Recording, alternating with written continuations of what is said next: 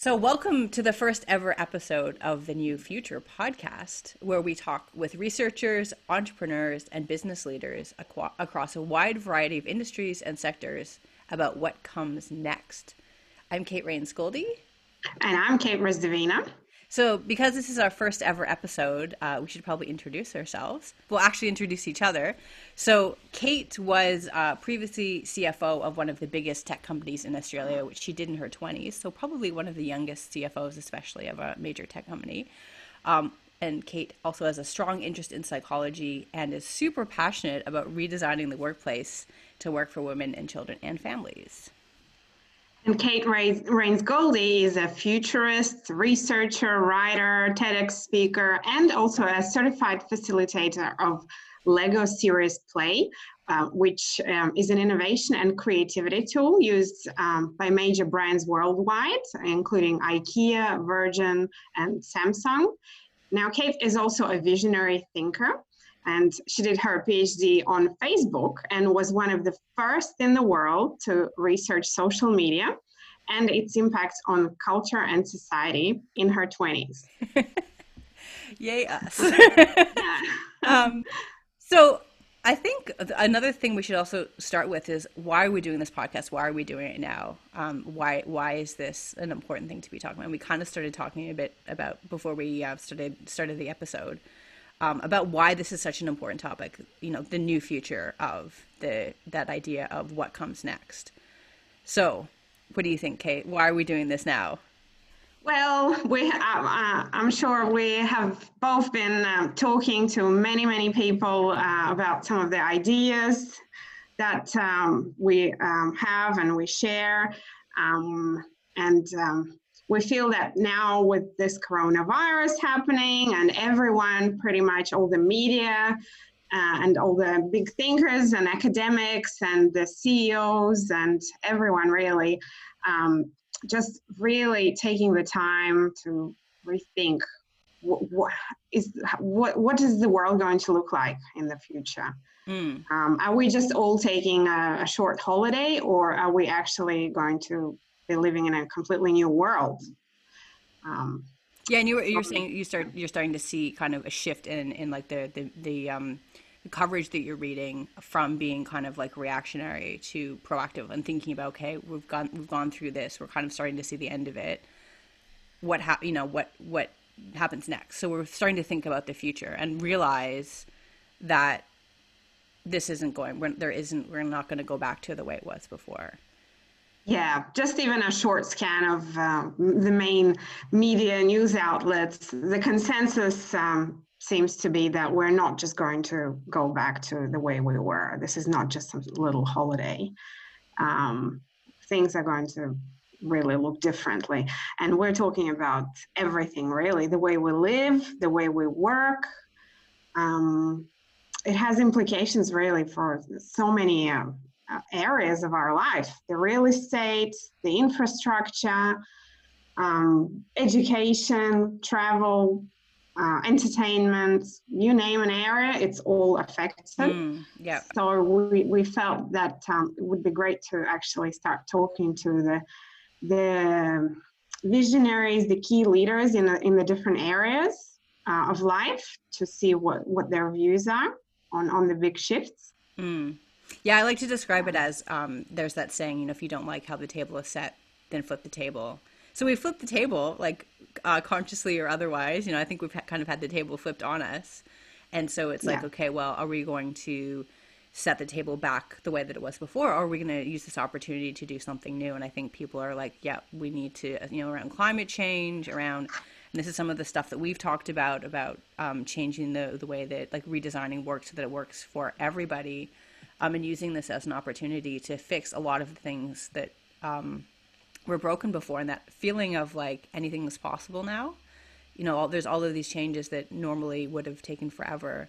Um, and I was listening to a podcast last night, and they were talking. It was like kind of a branding, marketing expert, and the language she used that I thought was so interesting was, she said, um, people have habit loops. So they have habits, you know, like they go and get the coffee every morning, and the way that kind of brands a lot of brands or a lot of the marketing works is maintaining habit loops around people's purchasing patterns. And so just thinking about that more broadly about all of our habit loops have been completely broken. And it's usually really hard to change those. So it's like now that we've done that, it's like we can do, you know, we've done like the hard thing has happened. So it's like creating more positive habit loops for us.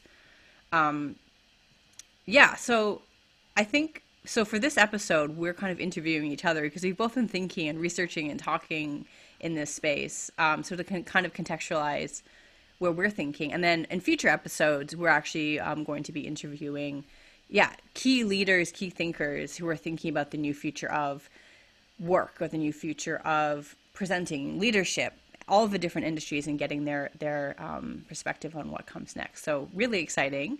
Um, so for now i think the first question uh, we want to talk about um, is um, and i love this question this is from um, from you kate was uh, what is the biggest event that shaped your life for me it would definitely have to be the birth of my son I've got a six year old um, son, and um, before I had him, I was, uh, um, I guess, a crazy workaholic and um, quite naive, I guess. I thought, no, I'm not sure what.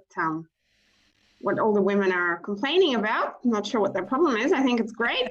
There's no glass ceiling. There's no problem. it's really easy, actually, to have a fantastic career as long as you work hard. But yeah, the moment I had my son, uh, I realized that um, wow, there's yeah, I felt like there's a whole world out there that I had no idea existed. Um, and um, with, um, I guess I was almost forced into um, learning psychology and neuroscience. I was um, I guess just as I put a lot of energy in the past into my work, I've put equally a lot of energy into researching like um, neuroscience and psychology and what do I need to do as a parent to make my baby, to turn my baby into a genius. because almost every new parent yeah. has that idea that their baby is going to be the genius baby. So I've done a lot of research into it and yeah, it's um, quite interesting. But the biggest um, piece seems to be love and attention. Um, that's what feeds a human brain, really, in, in terms of brain development. All the neuroscience, all the research points to exactly that. And um, so then I started thinking, well, this is quite interesting because um, um, my work requires me to be at work all the time, whereas if my baby's uh, psychological development and mental health depends on me actually being there a lot and putting a lot of time and into um, helping helping him grow and so on. Well, yeah, this is this is a little bit of a contradiction. What what am I supposed to be doing here? And um, yeah, the more I researched it, the more I realized that um, actually the way the society is designed currently is not really working. I guess um, I, I think it works for for um, situation where like when I was say single, it was great. I could just spend all my time, all my energy, put it all into work. But I guess if I were a carer, and I'm not saying necessarily a parent, um, if I need to look after elderly parents or um, or someone else, um, another um, a relative, um, things are much harder. It's much harder to have a career in that situation uh, or to be even a useful member of society, I guess, in the economic sense. Yeah, yeah. And or, I think yeah. it's so interesting too because you, you've homeschooled your son. And yeah. so it's like you've almost been like the early adopter of the way that everybody has to work now with having their son or their, their kids at home. And, but you've done that intentionally because you felt that that's important well like all of the research that you've done right? So it's kind of like yeah. you've reshaped your whole life and you're you know this is something you want to bring in for everybody. Yeah exactly. I guess yeah in my case um, it was quite um, easy because of my role and everything to actually um, uh, to initially to be a working mom and so on. Um, my, my son's dad was quite supportive and so on but really I, I did realize that the workplace in general is not really supportive of our role as carers, really. Um, so yeah, I, I did start thinking, well, we, we really need to start making the workplaces much more human. And, and what does this mean in terms of, we obviously want to have a successful economy and to have good businesses. So the workplace, the, the, work processes and the roles, they do need to be optimized. Um, they, they, need, they need to be designed well. Um, but at the same time, we need to make sure that this um, this design is also optimized for this role of carers in our society um, so that people who do want to look after children, the elderly, uh, relatives, people with disabilities, anything like that, any caring role, the workplace is the way we live, the way we work, it needs to support that. Mm-hmm. That's what makes us humans. That's what made us successful as a, as a civilization, our caring role, um, the fact that we we were able to work as a uh, as a society, we helped each other.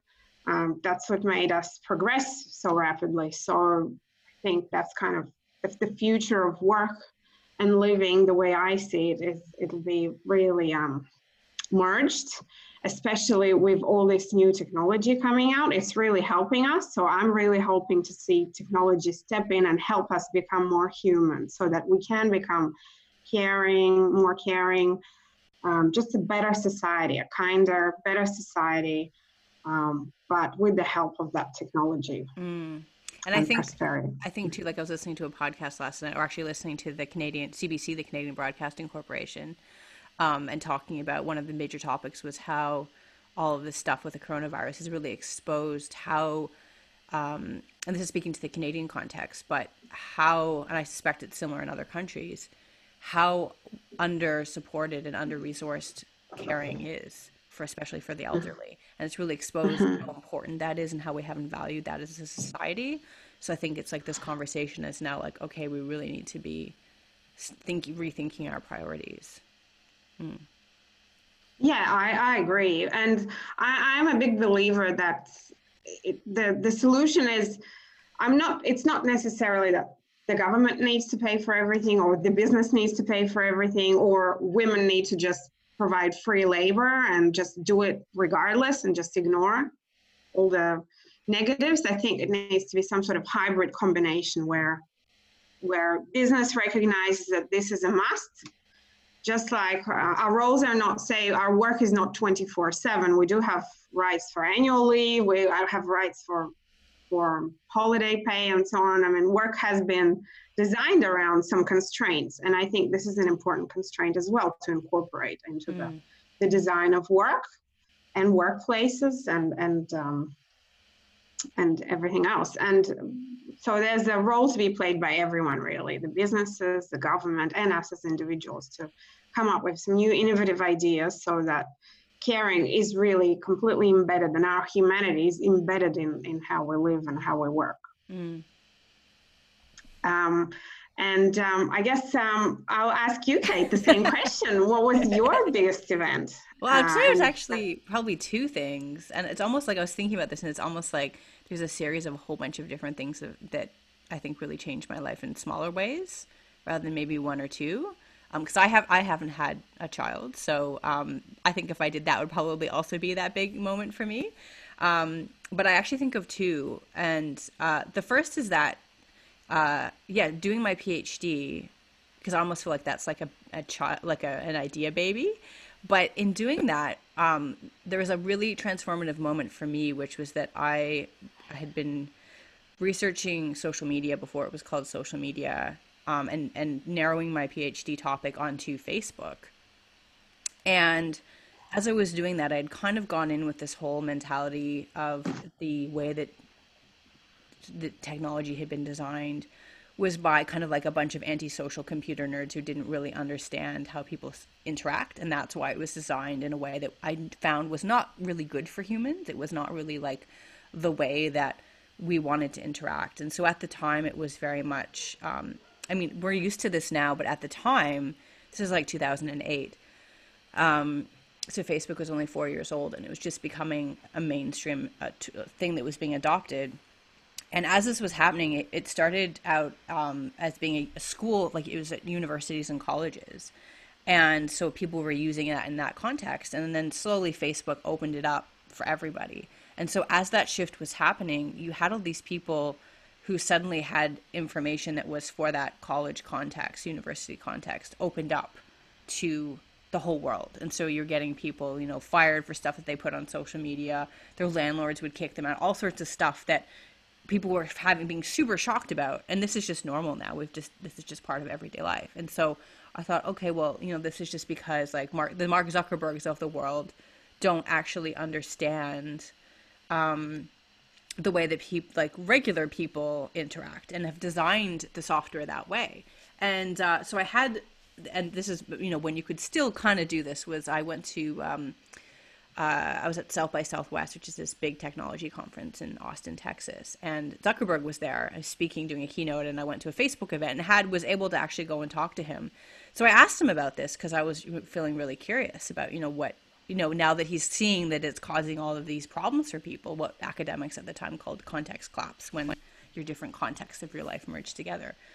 And I said, Well, now that you've seen all this, are you going to change the design of Facebook? And he's like, No, no, no, no it, and he told me that it was an intentional design because he believed that if you didn't if you weren't the same in all contexts of your life same in the way you are in at school and in temple or church or with your family and with your friends and with your boyfriend and at work if you're not the same being the same you're pretending and it's fake so he he was like no i believe that you're lying if you're not the same and so he and i I realized from this conversation that he had actually intentionally done everything. It wasn't like being antisocial, like he didn't know. It was very clearly intentional.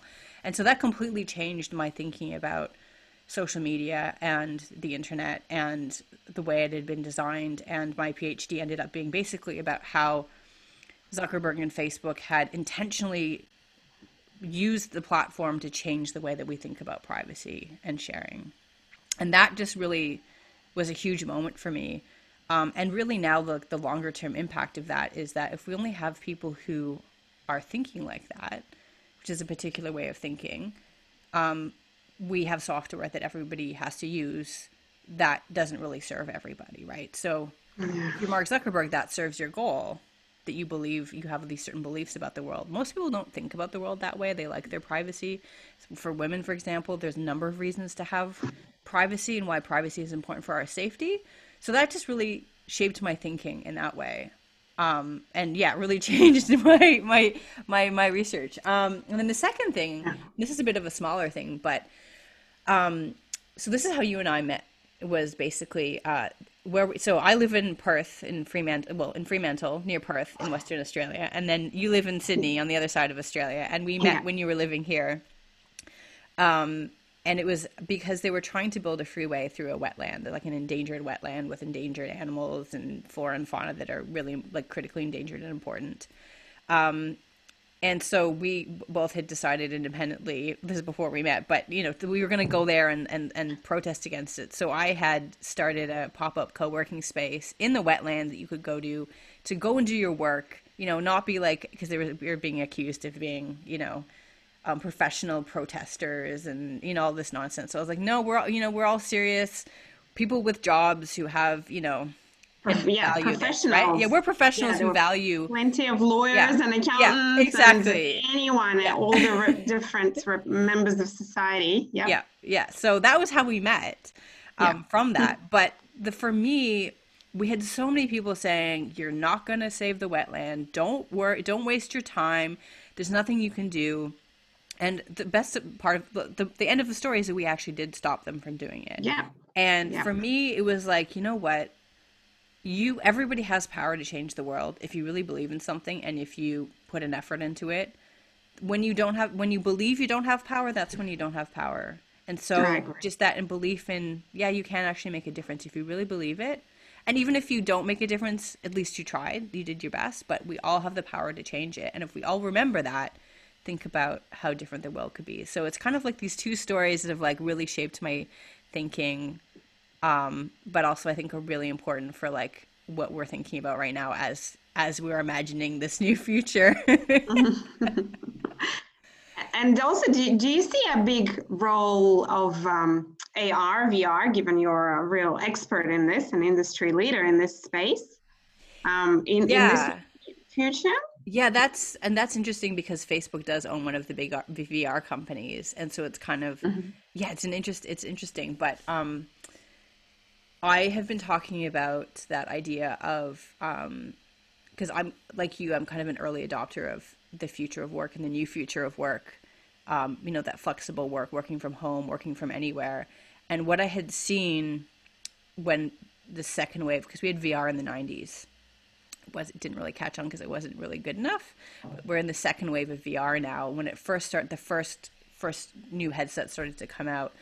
Um, what I'd started predicting was that we were going to actually VR was going to enable us to really work from anywhere, but enable that collaboration in a way that we couldn't before. Because you know, Skype is great, Zoom is great, but you don't have those same kind of serendipitous um, interactions.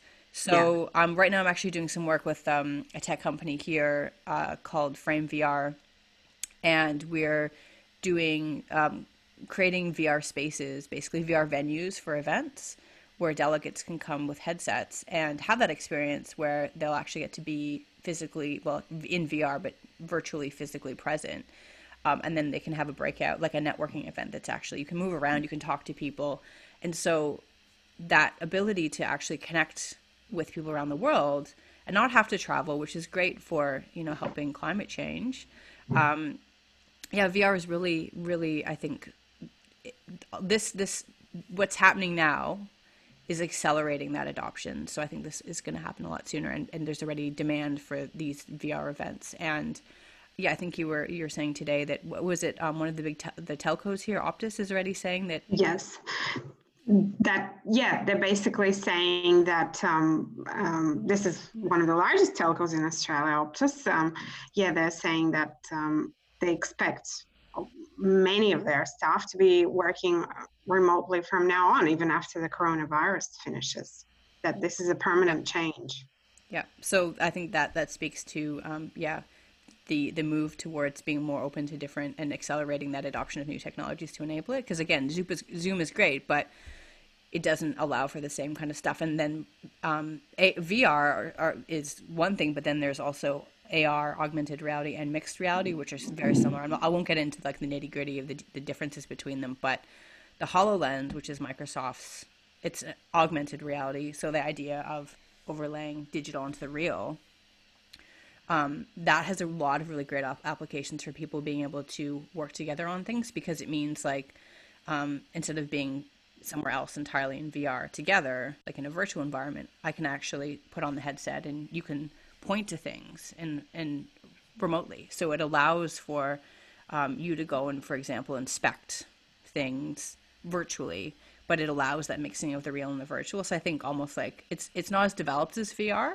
but that I think is going to be the bigger application because it just allows for that kind of um, almost like being there and being able to manipulate um, spaces when you're from from the other side of the planet. So kind of exciting. exciting. And do, do you think also AR or VR will actually merge with our with the humans somehow with our with our day-to-day life oh that that's i mean that's yeah that's getting into that whole transhumanism thing and as much as i love technology i am still like i i'm not into uh, being a cyborg or being a transhumanist i'm not i don't really want implants i like being human the way that i am i like to be able to mm-hmm. um, use technology and then take it off and put it away and go, you know, for a walk in nature. And I think that's so important for being human. So, yeah, I, uh, I a lot of people are into that. Uh, um, I don't.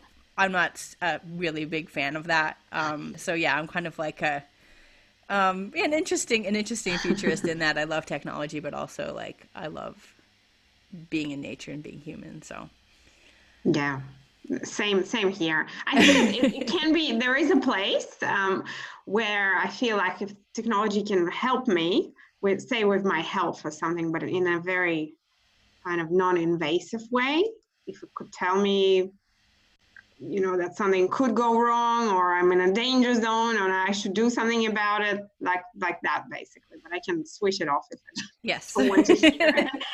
yeah, yeah so, something like that um, but yeah quite interesting um, and um, i guess um, i um, i do did want to ask you how how you actually see um, I, you know me, I, I have very particular views about how I see the future of work. Yeah. Um, I was wondering how you see uh, what, what does the work, typical workplace look like for you, say in 10, 20 years time? Yeah, and I think we're probably pretty aligned with this, which is why we've, you Mm-hmm. know, we've had all these conversations about it and thought it would be important to start sharing these conversations and opening that up to um, a wider audience, but also a wider group of people to have the conversations with.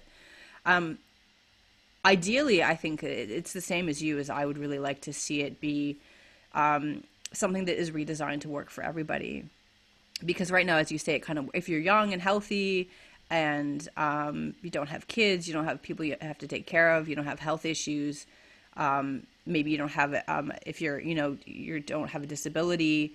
Um, it works for you, but any of those other things, it starts to make it difficult. And um, being able to make it work, but also not necessarily. I think the other thing that I'm really liking now is that people are seeing how how much joy you can get in simplicity and how much joy you can get in rewards other than your career.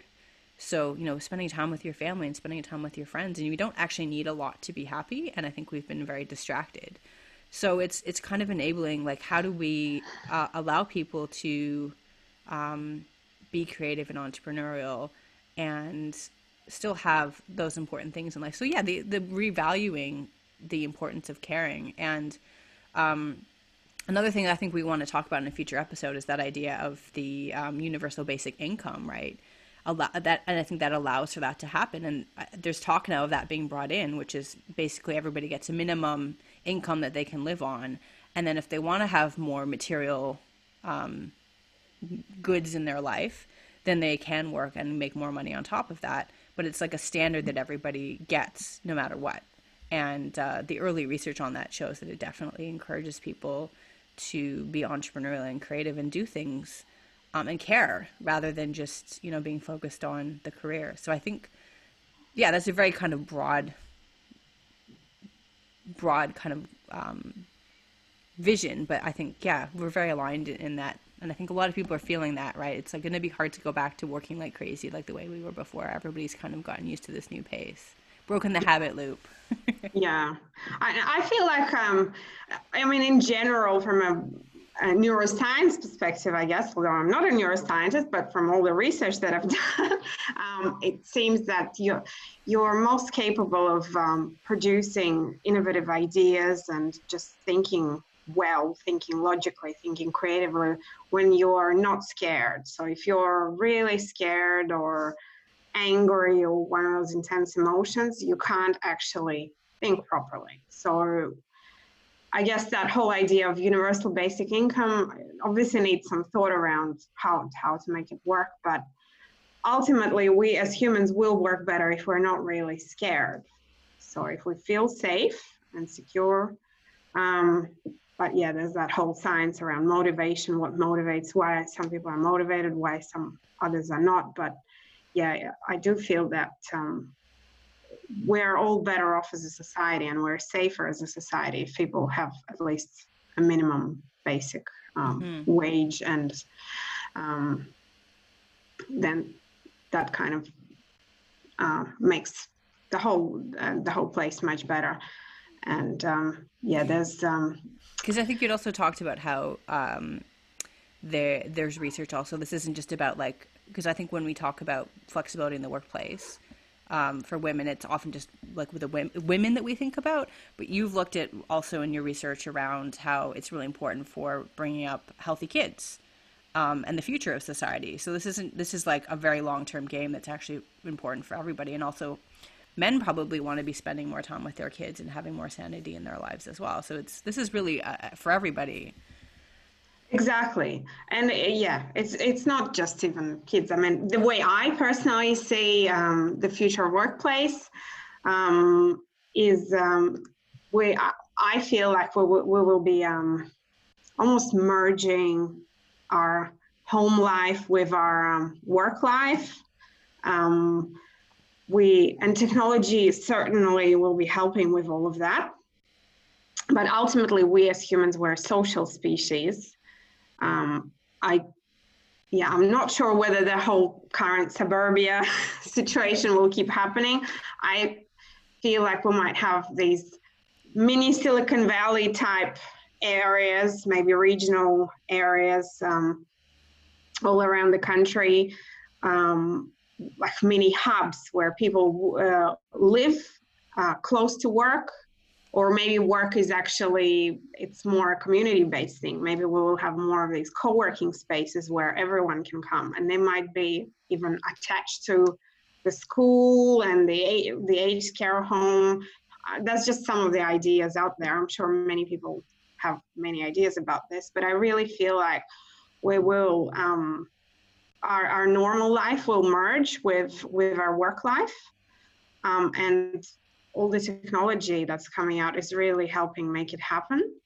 So it's actually actually the change is not so much in technology as it is more around infrastructure. Mm. So, because the biggest impact here is for our infrastructure, for our real estate.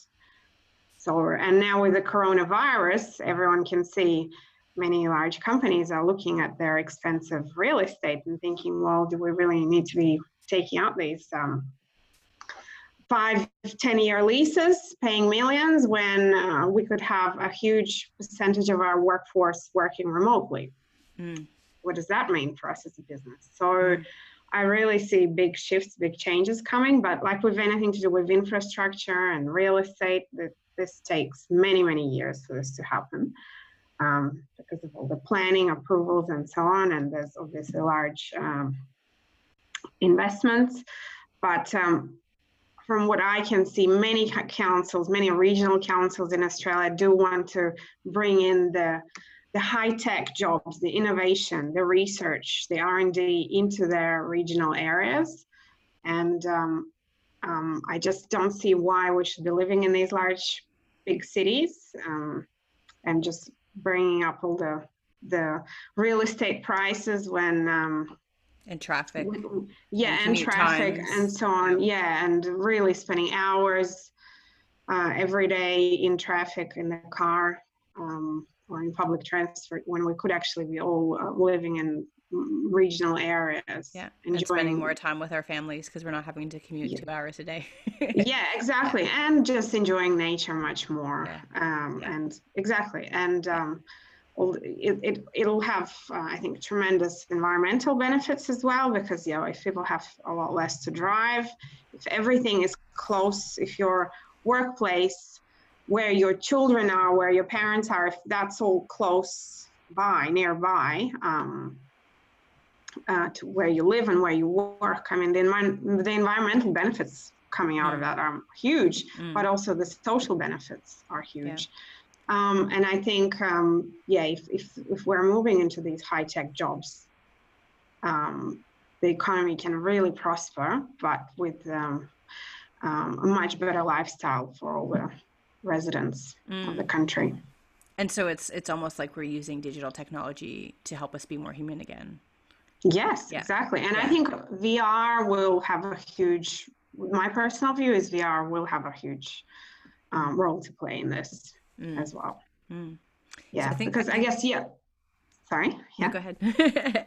yeah, I was just saying that I guess the biggest criticism to having remote workforce was this um, issue of not being able to interact just spontaneously and just not being able to grab someone next to you and just have a quick chat. So I guess any technology that can help resolve that mm. that would be helpful. Mm, the serendipitous conversation. Yes. Yeah. So I think I think that's a really great um, place to wrap because we've kind of given everybody a taste of the kinds of things we're going to talk about. Um, and I think it's also important to mention too. I think we didn't say this in the intro, but um, because you do a lot of work as a CFO now, um, you're seeing you're kind of at the the coal face and seeing what companies are experiencing and, and, talking about. So you're kind of getting all this really juicy data that can help this conversation. we should have mentioned that at the beginning, but yeah. yeah. so you have this really yeah. um, good insight into what companies are thinking mm-hmm. about right now. Um, that is really, really yes. insightful. So yeah, so mm-hmm. stay tuned for future episodes. yes. Stay tuned. okay. Thanks, Kate. Thanks, Kate. okay. and thanks everybody for listening to this first ever episode of the New Future podcast.